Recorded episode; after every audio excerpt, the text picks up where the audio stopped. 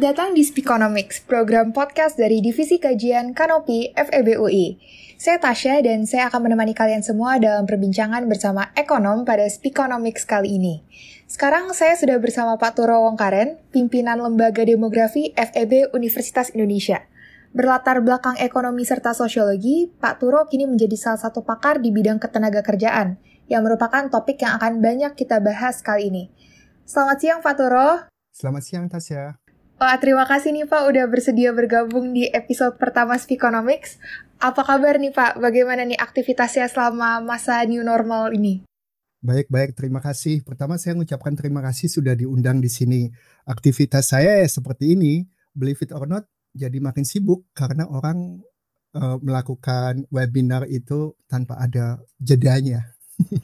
Wah, iya benar Pak. Uh, nggak tahu. nggak tahu kalau kalian gitu. Ya Pak, saya juga beberapa kali ya um, kalau ada kuliah umum kuliah umum dari fakultas juga suka lihat Bapak tuh Pak jadi pembicara cukup sering ya Pak.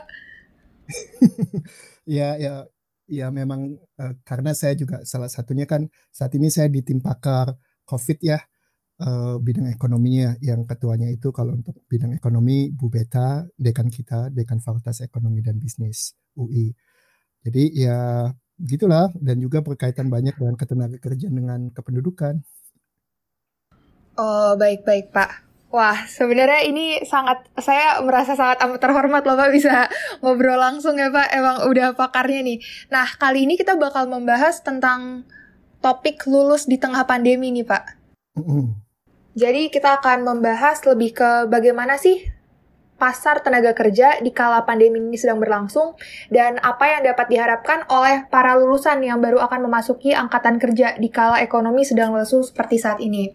Nah, kan kita tahu nih Pak, walaupun new normal itu udah diterapkan dan beberapa kegiatan ekonomi udah mulai berjalan kembali, tetapi perekonomian Indonesia, um, apalagi pada kuartal 2 ini, masih di, diprediksi akan mengalami, mengalami penurunan kinerja yang cukup signifikan Katanya um, prediksi dari Kemenkeu bilang kalau akan ada kontraksi sebesar minus 3,1 sampai 3, minus 3,8 persen pada iya, kuartal iya. 2 ini nih Pak.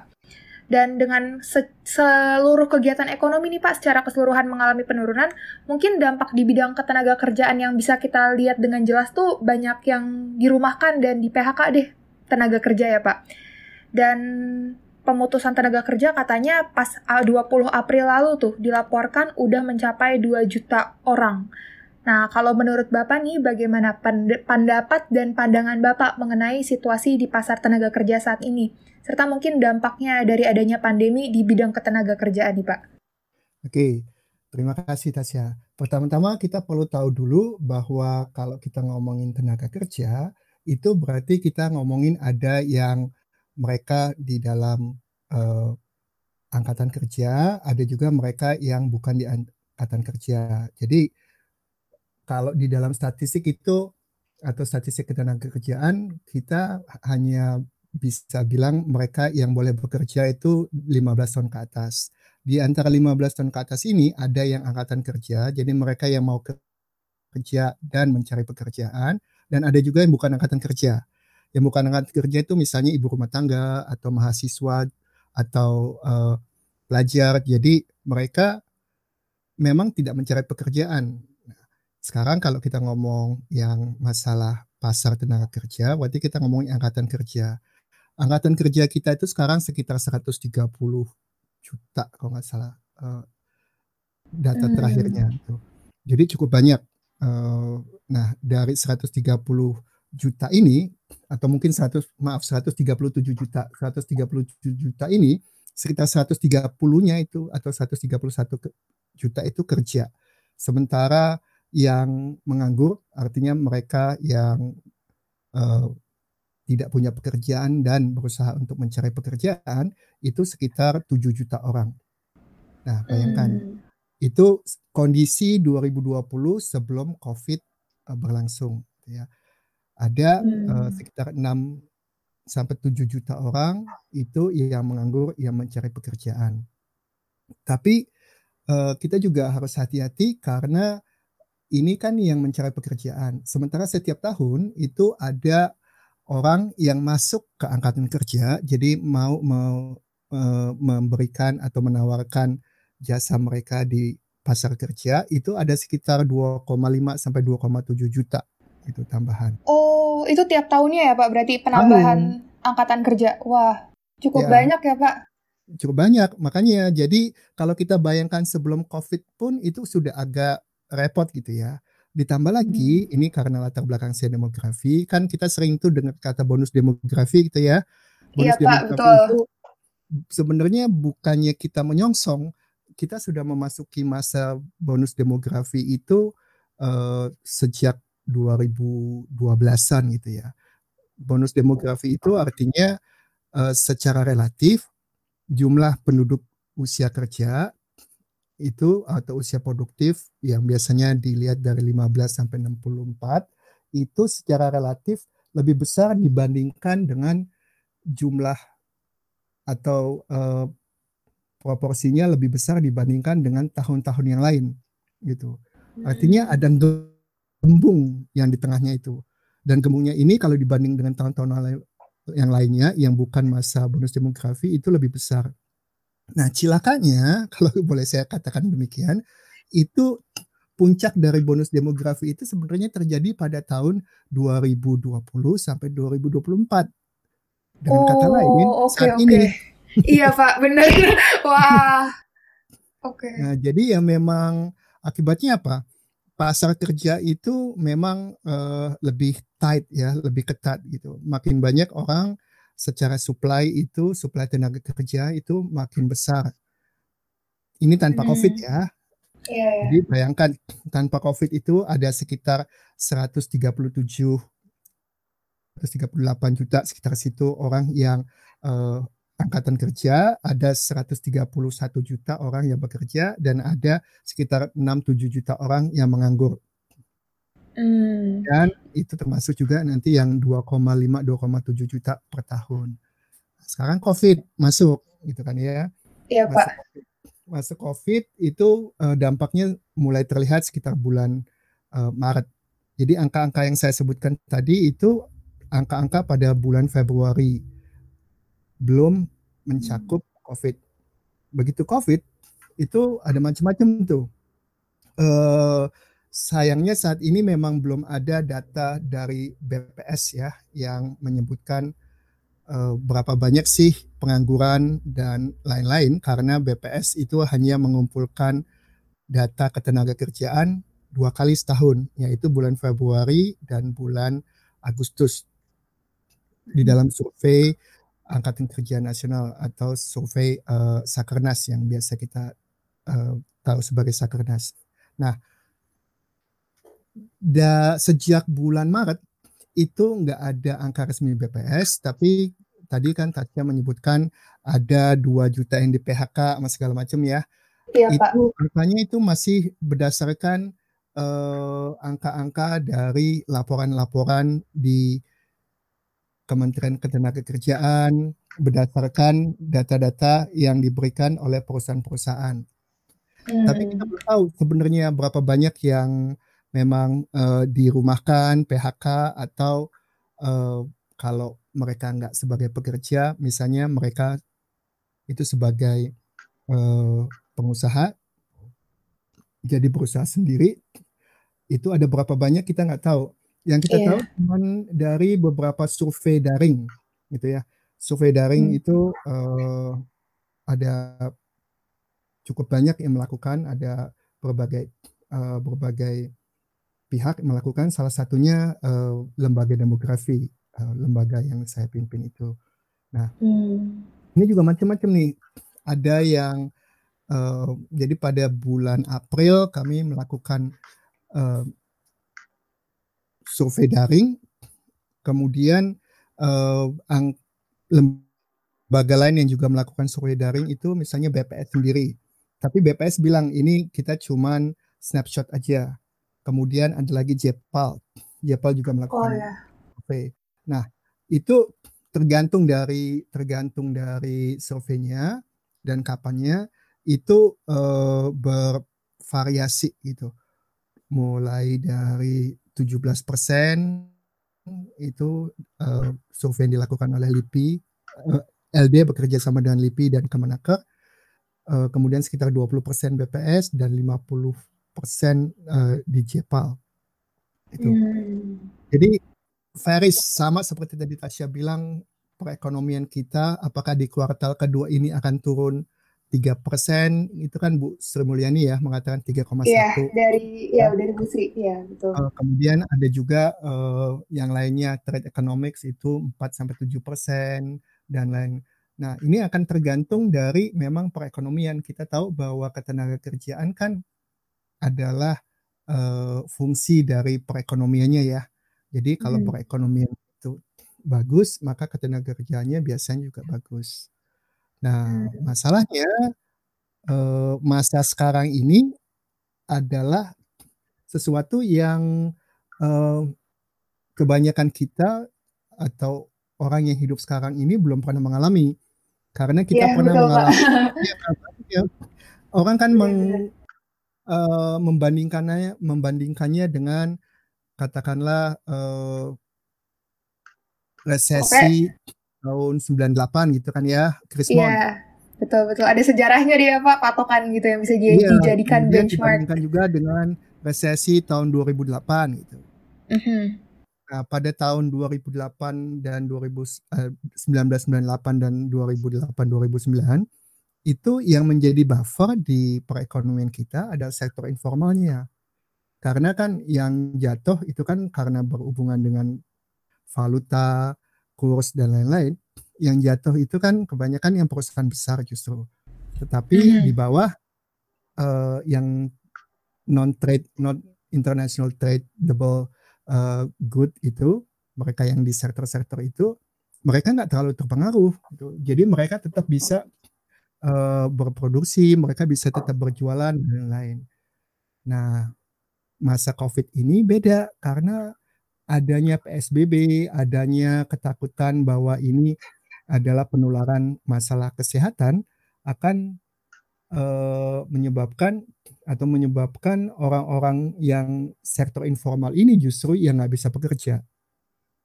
Iya, iya betul Pak. Sebenarnya miris ya, ya Pak, paling miris bisa dikatakan ini ya Pak sebenarnya. Iya, jadi uh, dan mereka nggak bisa bekerja itu berpengaruh uh, pada banyak hal. Misalnya termasuk mereka sendiri memang nggak bisa hidup dengan layak ya, lawang nggak ada pekerjaan gitu kan ya, dan nggak boleh keluar rumah. Gitu.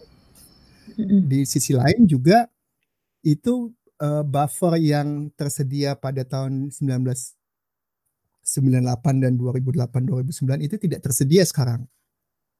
Hmm. Itu makanya. Jadi uh, kondisi ketenaga kerjaan kita memang saat ini sedang mengalami tekanan yang cukup kuat. Nah, hmm. sekarang pertanyaan yang utama dari Tasya itu kan kalau orang yang baru lulus tahun ini gimana Pak?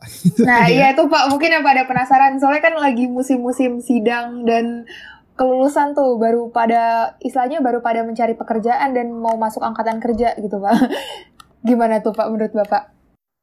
Uh, ya memang agak sulit ya beberapa lit, beberapa uh, penelitian di literatur kan memang mengatakan mereka yang uh, lulus pada masa-masa ini mempunyai dampak yang cukup panjang ya gitu.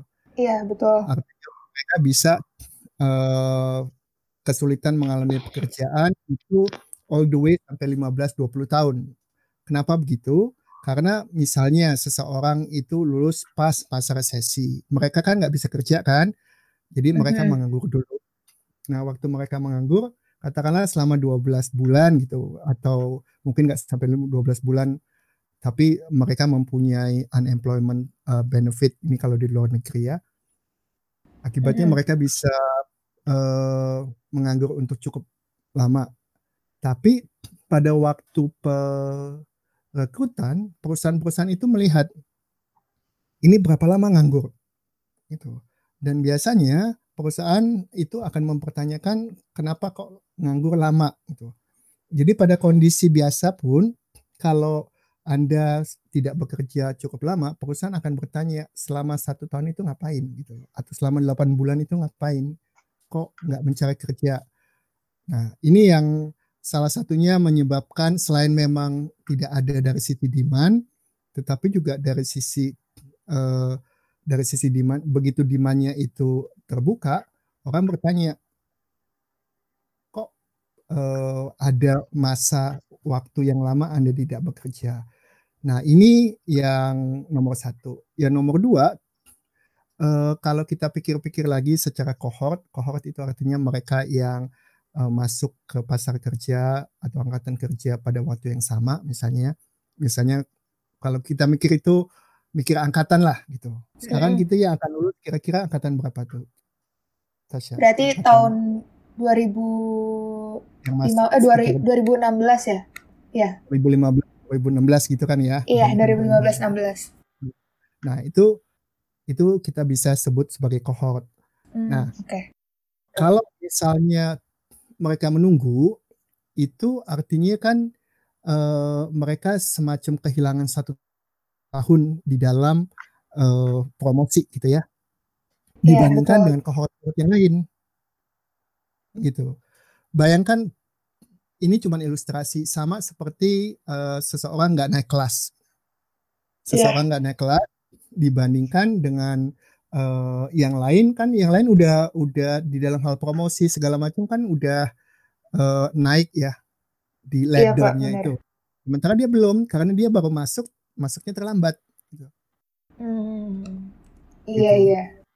Itu yang menyebabkan memang ada uh, di literatur itu ada semacam uh, data semacam ini.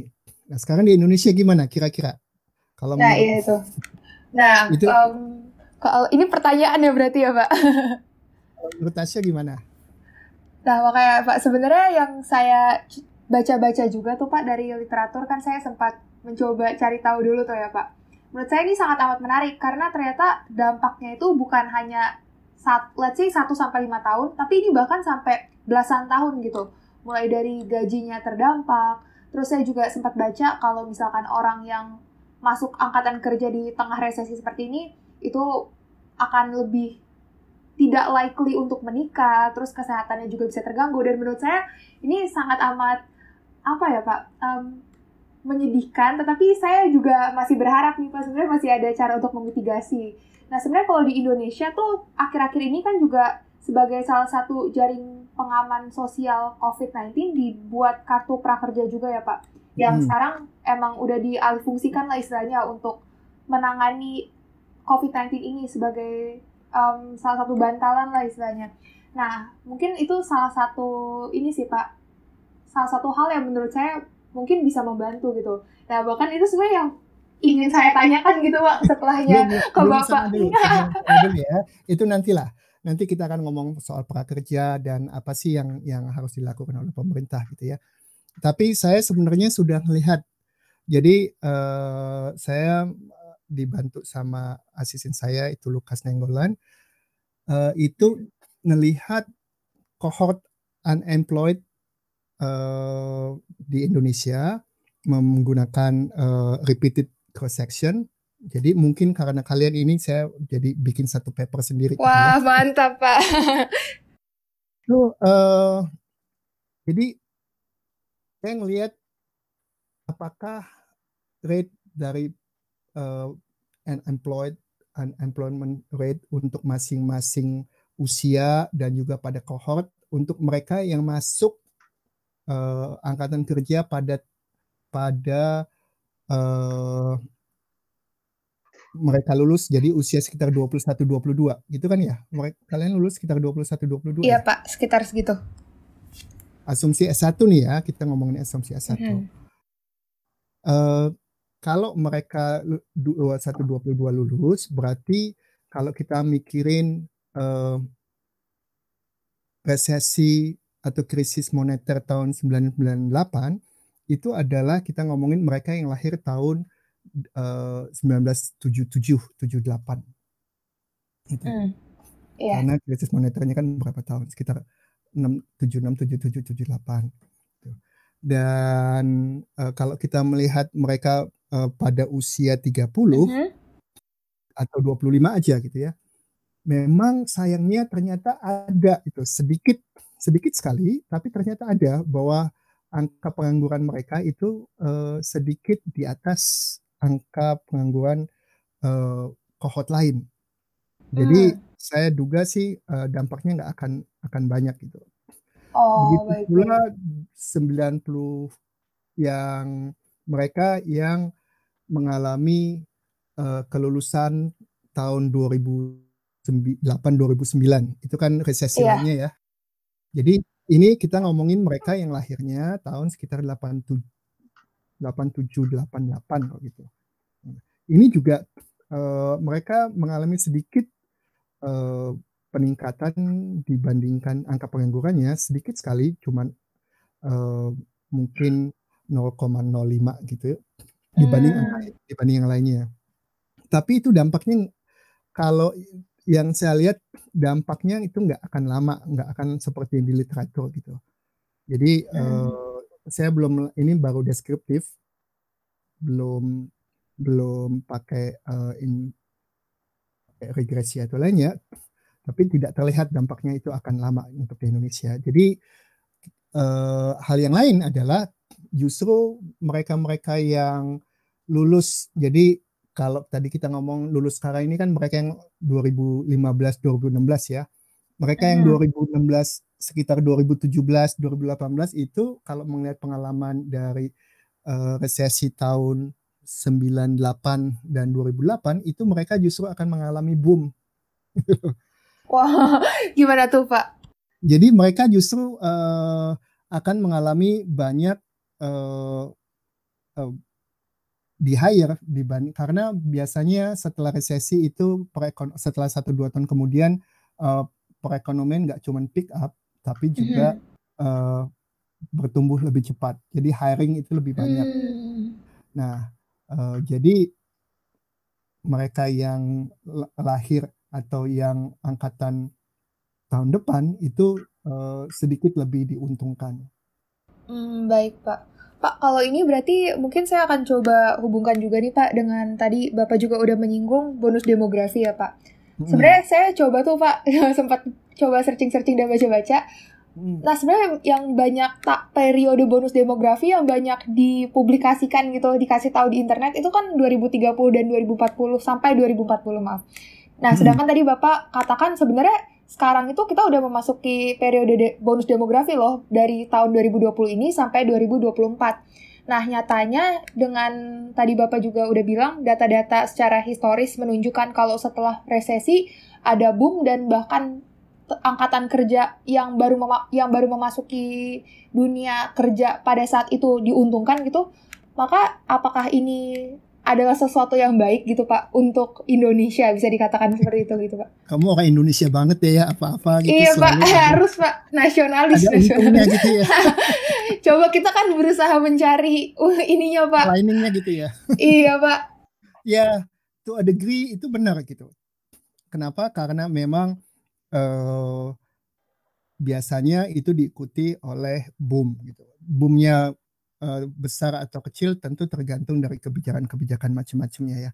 Nah, itu yang kita perlu uh, syukuri juga bahwa memang uh, kecuali memang kita salah ngambil uh, kebijakan misalnya Indonesia itu setelah, hampir semua lembaga penelitian atau international agency yang membuat pro, proyeksi atau prediksi perekonomian Indonesia itu selalu dianggap uh, cukup baik. Kenapa? Karena nomor satu fundamental makroekonomi kita memang cukup baik, gitu ya.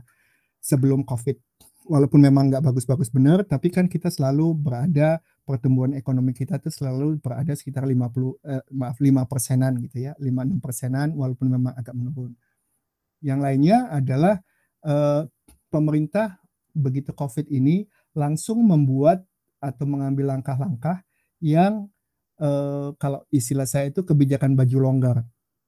Kenapa tuh Pak baju longgar? Ya, jadi misalnya eh, sejak bulan kalau nggak salah April awal April itu eh, pemerintah sudah mengeluarkan perpu kan kalau di undang-undangnya itu APBN nggak boleh melebihi tiga persen dari GDP defisitnya defisit. Oh iya betul. Nggak boleh melebihi tiga persen.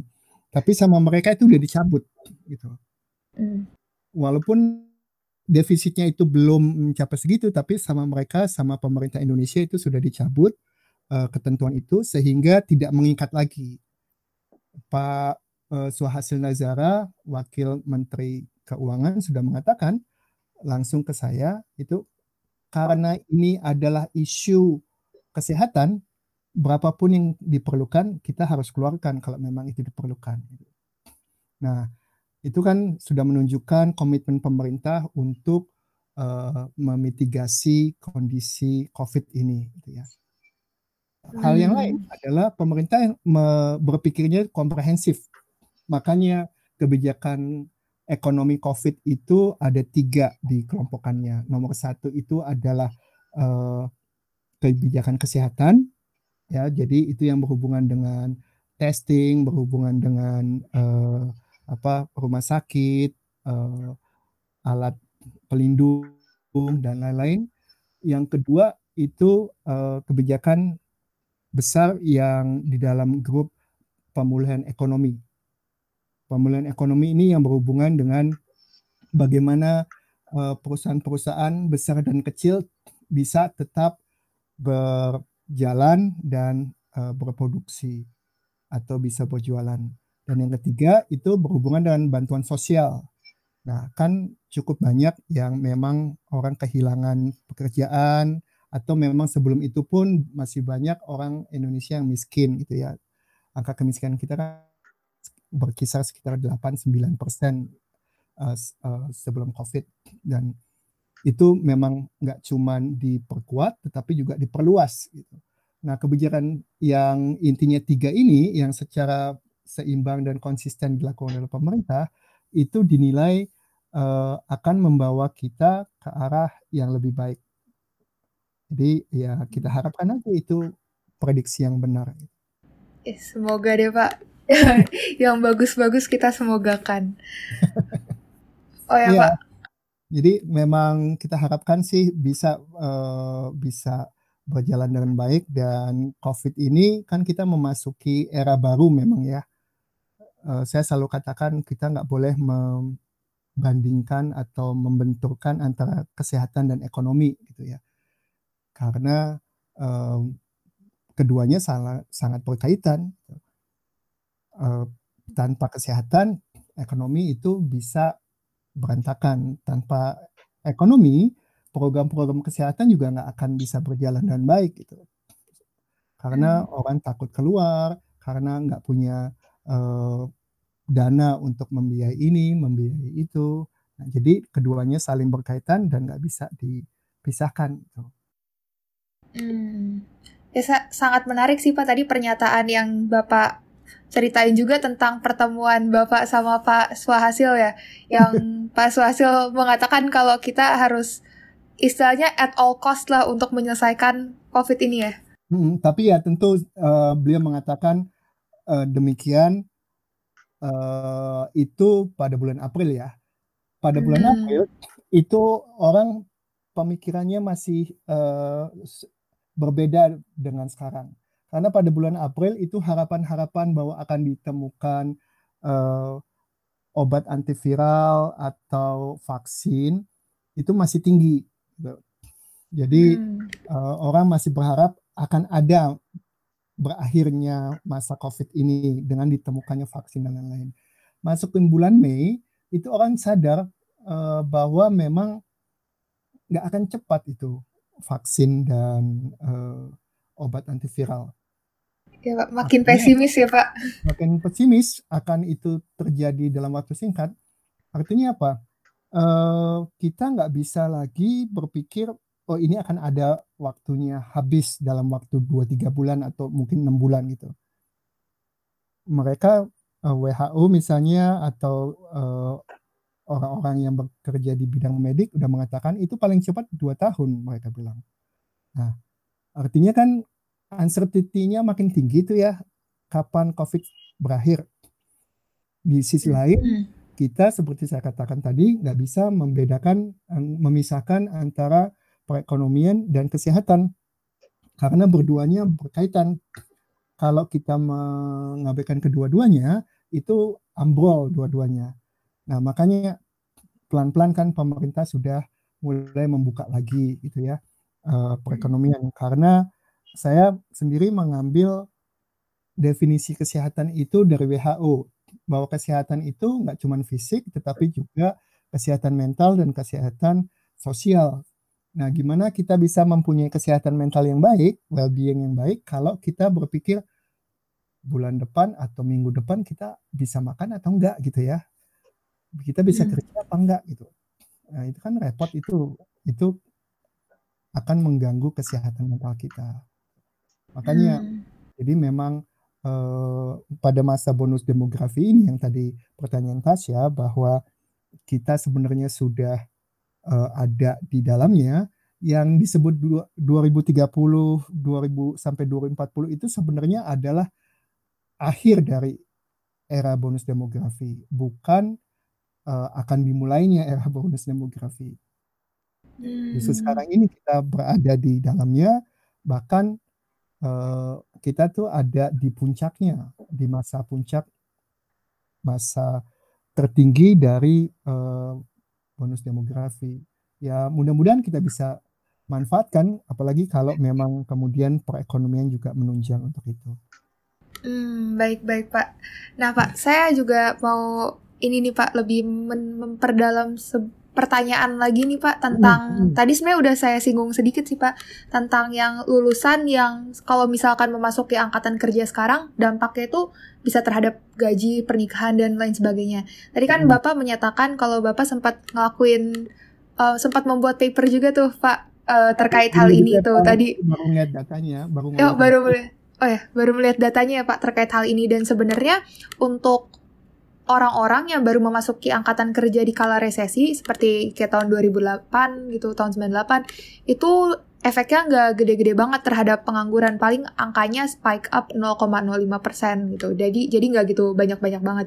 Nah tapi mungkin nih pak walaupun itu spike upnya kecil tapi orang-orang yang masuk ke angkatan kerja saat itu emang mungkin dapat pekerjaan nih pak. Tapi mungkin dampaknya itu mereka dapat pekerjaan dengan gaji yang lebih rendah dengan yang bisa mereka dapatkan nih Pak kalau misalkan nggak resesi atau enggak dampak-dampaknya mungkin bukan ke apakah mereka bekerja atau enggak tapi lebih ke kesehatan mereka. Terus pernikahan kayak dampak-dampak yang mungkin nggak tercermin dari angka pengangguran itu aja gitu. Karena kan bisa aja mereka nggak menganggur tapi ya dampak-dampaknya ke yang lain hal lain hal lain ini nih pak. Dan ini mungkin um, udah ditemukan oleh cukup banyak penelitian juga.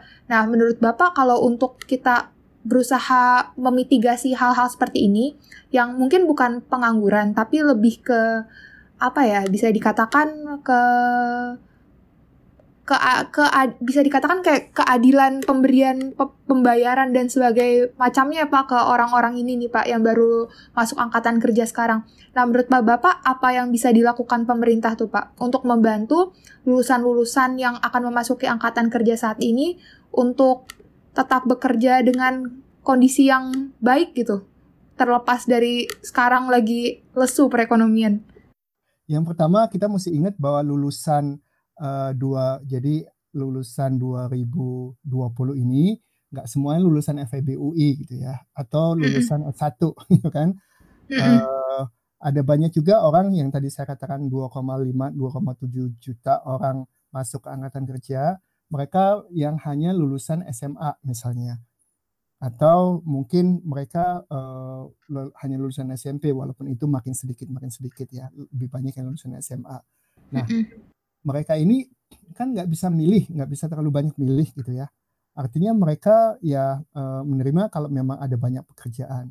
Hal yang lain juga yang kita harus uh, pikirkan sedapat mungkin memang masa ini membuat orang untuk uh, memikirkan menjadi entrepreneur. Walaupun nggak semua orang bisa jadi entrepreneur tetapi uh, kita jangan melupakan hal itu.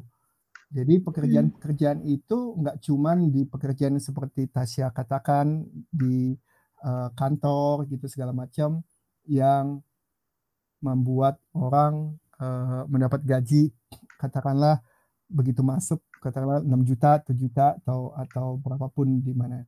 Tapi juga kita mesti memikirkan mereka yang memang lulus pekerjaan, eh, lulus sekolah, SMA misalnya, dan kemudian mereka masuk ke katakanlah sektor-sektor informal atau mereka masuk ke UMKM. Mm. Nah, kalau menurut saya yang sekarang yang paling penting adalah uh, orang itu tetap bekerja. Yang itu yang paling penting. Makanya pemerintah melakukan undang uh, membuat omnibus law itu kan ya, undang-undang cipta kerja itu arahnya ke sana supaya sebanyak mungkin orang kerja dulu gitu. Kenapa? Karena penelitian-penelitian karena tadi kan Tasya sebutkan latar belakang saya selain ekonomi juga sosiologi. Sosiologinya itu secara khusus adalah sosial, sosiologi, keluarga dan sosiologi uh, social psychology, tapi dari sisi sosiologi bukan dari sisi psikologinya. Nah, kalau dari sisi uh, keluarga misalnya, itu di literatur dikatakan bahwa sumber perceraian yang paling besar itu adalah masalah ekonomi. Khususnya kalau hmm. uh, suami nggak kerja. Itu di penelitian-penelitian di negara-negara uh, barat ya, apalagi kalau di penelitian di uh, Indonesia. Karena kan masih ada uh, division of labor yang cukup kuat lebih banyak suami pokoknya istri boleh bekerja tapi suami tulang punggungnya gitu kan banyak yang masih berpikir demikian. Artinya uh, dampak jangka panjang yang tadi Tasya katakan itu mekanismenya kebanyakan lewat ekonominya tadi. Karena mereka nggak bisa bekerja mereka misalnya mengalami uh, mental stress gitu ya.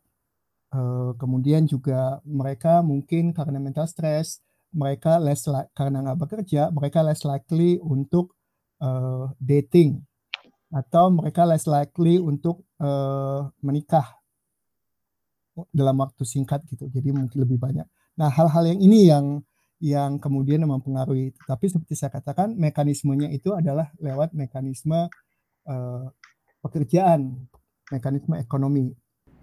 Nah, hmm uh, apa yang bisa dilakukan pemerintah untuk mitigasi semacam ini, saya pikir mungkin uh, nggak perlu secara khusus untuk angkatan yang baru lulus ya, karena uh, begitu banyak orang lain yang kehilangan pekerjaan, yang kehilangan mata pencaharian. Jadi kalau mereka itu entrepreneur atau UMKM, pengusaha, itu usahanya tutup.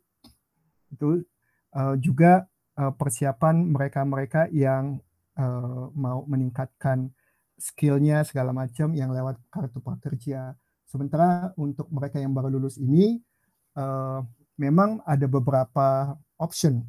Yang option pertama kalau mereka berasal dari uh, keluarga menengah ke atas gitu yang memang memungkinkan memang banyak yang dalam tanda kutip menganggur uh, secara rela gitu mereka hmm. menganggap secara rela, rela karena mereka memang mempunyai uh, kemampuan untuk menganggur.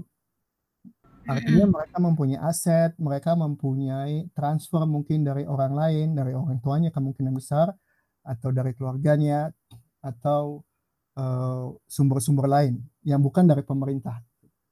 Nah, mereka ini mungkin bisa uh, meningkatkan skill mereka, jadi menggunakan waktu uh, selama belum dapat pekerjaan ini untuk me, katakanlah mengambil uh, course lewat uh, lewat Coursera atau course-course lain yang memang memungkinkan mereka lebih uh, visible untuk dapat pekerjaan lebih kompetitif nantinya kalau mereka ini. Sementara untuk uh, mereka yang memang mungkin bukan dari menengah ke atas, tapi juga mau uh, meningkatkan skill mereka dan lain-lain itu pemerintah kan sudah menyediakan kartu prakerja itu ya. Kartu prakerja itu sebenarnya lebih ke arah untuk bu, itu bukan untuk mereka yang menganggur sebenarnya. Itu di uh, supaya dibayarin enggak. Itu lebih ke arah mereka yang menganggur atau uh, mereka yang mau meningkatkan skill mereka itu diberikan kesempatan untuk mengikuti berbagai pelatihan-pelatihan atau kursus yang membuat mereka itu lebih kompetitif di uh, pasar kerja nantinya gitu loh. Itu. Jadi intinya saya nggak melihat secara khusus uh, perlu diberikan kepada mereka yang lulus angkatan ini, tetapi uh, khususnya juga nggak nggak perlu mungkin secara khusus uh, ngeliat mental mereka atau ngeliat yang tadi hal-hal yang tadi Tasya katakan, tapi yang lebih penting adalah memastikan bahwa uh, orang kerja, itu, termasuk mereka yang memang lulusan ini.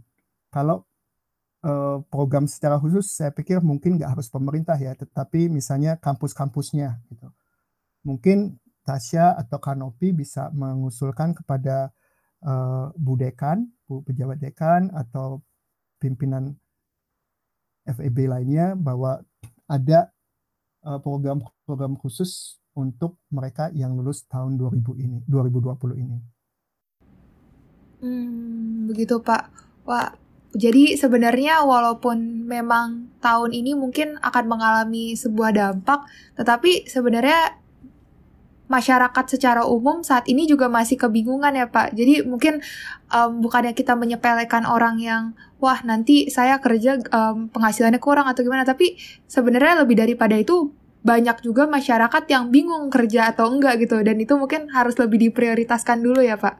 Iya, jadi bukannya bukannya mereka nggak penting ya mereka seperti kata mm -mm. bukannya nggak mereka bukannya mereka nggak penting tapi sekarang ini kita ngebayangin berapa juta orang yang nggak punya pekerjaan dan uh, mereka yang baru lulus itu kan kebanyakan kalau di Indonesia kebanyakan masih uh, belum economically uh, independent ya jadi ma masih banyak yang memang uh, economically dependent atau bagian dari rumah tangga orang tua gitu nah sementara banyak yang kehilangan pekerjaan atau mereka yang um, berusaha tapi usahanya tutup, itu mereka punya tanggungan. Mereka punya tanggungan uh, mungkin suaminya atau istrinya atau dua anaknya segala macam. Jadi kalau kita harus memilih, uh, mungkin kita memang lebih memprioritaskan yang mereka ini dulu, gitu. Uh, karena kemungkinan besar kalau kita membantu ini di antara mereka itu anak-anaknya juga akan ada yang memang baru lulus ini untuk tetap bisa berdiri uh, di kaki sendiri gitu untuk bisa tetap makan, untuk bisa tetap hidup untuk sementara itu mencari pekerjaan. Hmm, baik baik Pak. Oh, tadi saya ingin ini aja nih Pak untuk sekalian menutup juga. tadi um, tadi Bapak udah mengatakan juga kalau dari Kemenkeu tuh udah cukup komprehensif pendekatannya dalam menangani COVID. Ada yang emang fokus ke kesehatan, yang pertama, terus yang kedua ada lebih ke perusahaan-perusahaan, UMKM juga, dan yang ketiga emang benar-benar memberikan bantuan sosial. Nah, um, semoga ini juga dapat menjadi angin segar dalam bidang ketenaga kerjaan juga. Semoga bisa lebih terserap lah istilahnya angkatan-angkatan kerja yang baru masuk saat ini yang kata Pak Turo tadi setiap tahunnya bisa 2,5 juta orang lebih gitu memasuki angkatan kerja. Serta pengangguran-pengangguran yang emang udah ada semoga lekas menemukan pekerjaan atau bahkan kata Pak Turo tadi bisa mulai entrepreneurship gitu jadi membuat bisnis um, membangun usaha. Ya semoga lancar-lancar lah ya semuanya kita doakan semoga COVID-19 ini cepat um, berakhir semoga dan orang-orang yang terdampak bisa bisa diringankan deh bebannya dengan bantuan-bantuan serta program-program yang udah dirancang sama pemerintah. Terima kasih banyak nih Pak Turo atas waktunya ya Pak. Ya. Saya ada ngobrol. Iya, ada ada yang mau Bapak sampaikan lagi nggak Pak? Mungkin yang belum sempat saya tanyakan atau gimana? Saya rasa enggak, itu semua. Yang penting adalah kita semua jaga kesehatan, gitu ya. Karena uh, kalaupun ada seperti saya juga orang Indonesia, jadi selalu ada untungnya, gitu ya. bener Pak, bener Pak. Silver liningnya adalah ini mem buat kita uh, lebih perhatian kepada masalah kesehatan gitu kan ya.